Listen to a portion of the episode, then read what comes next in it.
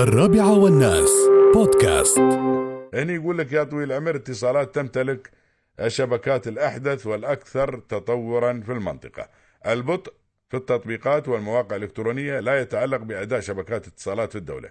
أكدت اتصالات اللي هي شركة الاتصالات في بيان لها اليوم على كفاءة شبكتها في استيعاب الحجم الهائل من تبادل البيانات التي تشهد دولة الإمارات في الوقت الراهن، وأنها تعمل بكفاءة وقدرة عاليتين. وتنفذ اتصالات عمليات لمتابعة الأداء الشبكة للعملاء من قطاع الأعمال بشكل دائم وعلى مدار الساعة ضمن خدماتها المدارة وعبر مراكز يقول لك حركة نقل البيانات، وكذلك تقوم بمتابعة الأداء للخدمات المزودة للأفراد سواء شبكة الألياف الضوئية أو شبكة الهواتف المتحركة لضمان الجودة المتميزة. وتقوم اتصالات باتخاذ كافة التدابير اللازمة لتفادي ازدحام شبكات الاتصال، حيث قامت مؤخرا بزيادة الساعات الاستيعابية للشبكات وخصوصا خارج المدن، إضافة إلى رفع ساعات حزم البيانات الدولية للارتقاء بتجارب العملاء أثناء استخدام التطبيقات العالمية، وضمان الاستفادة القصوى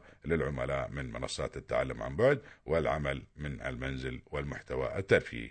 وأضاف البيان إلى أن الشركة تتعامل بشكل فوري مع أي أعطال قد تطرأ على العمليات والتي تتطلب تدخلا مباشرا، بما يشمل خدمات الدعم الفني للشبكات في مختلف المواقع.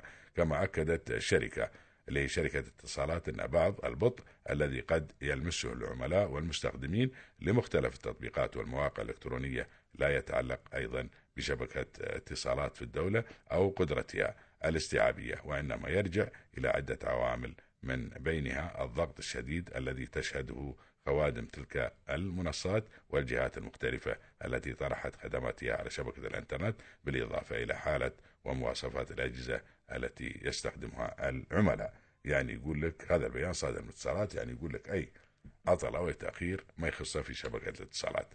زين، جزاهم الله خير، ونتمنى لهم كل التوفيق إن شاء الله يا رب العالمين. الرابعة والناس بودكاست.